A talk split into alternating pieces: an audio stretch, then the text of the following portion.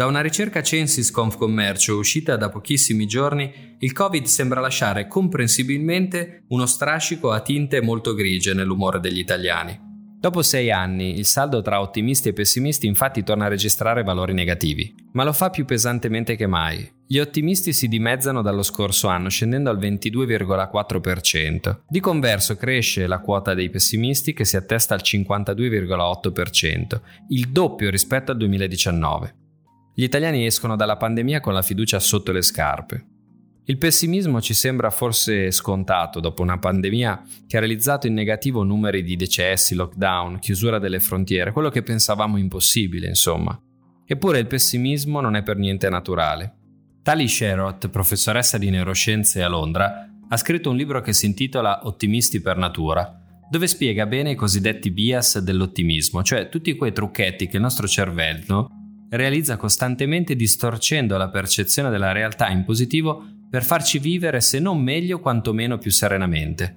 Vi consiglio vivamente l'illuminante TEDx Talk che la scienziata ha dedicato a questo tema. In media tendiamo naturalmente a sopravvalutare la probabilità di avere esperienze positive nella nostra vita rispetto all'effettiva incidenza statistica. Questa scorciatoia mentale ci aiuta non solo a gestire le paure, ma anche a prendere le nostre decisioni più brevemente e spesso ci aiuta a prenderle con risultati più efficaci.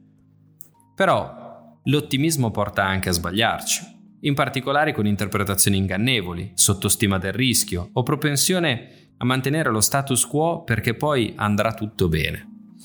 Quindi il pessimismo non è per forza il male assoluto, non lo è se aiuta a guardare dentro i fatti, se ci induce a superare lo status quo, se ci fa sentire meno invulnerabili.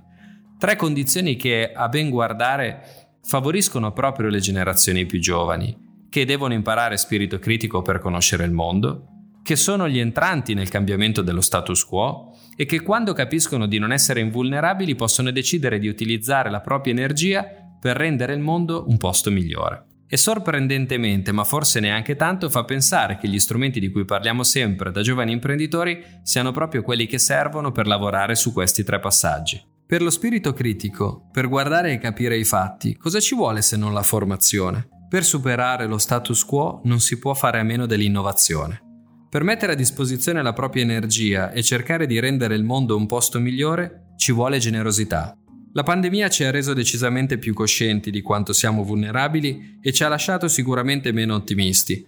Possiamo però farla diventare anche da questo punto di vista un'occasione per recuperare la nostra generazione all'impegno. Non saremo ricordati per essere la generazione più ottimista della storia, ma possiamo tentare di essere all'altezza delle sfide che la storia ci ha posto davanti.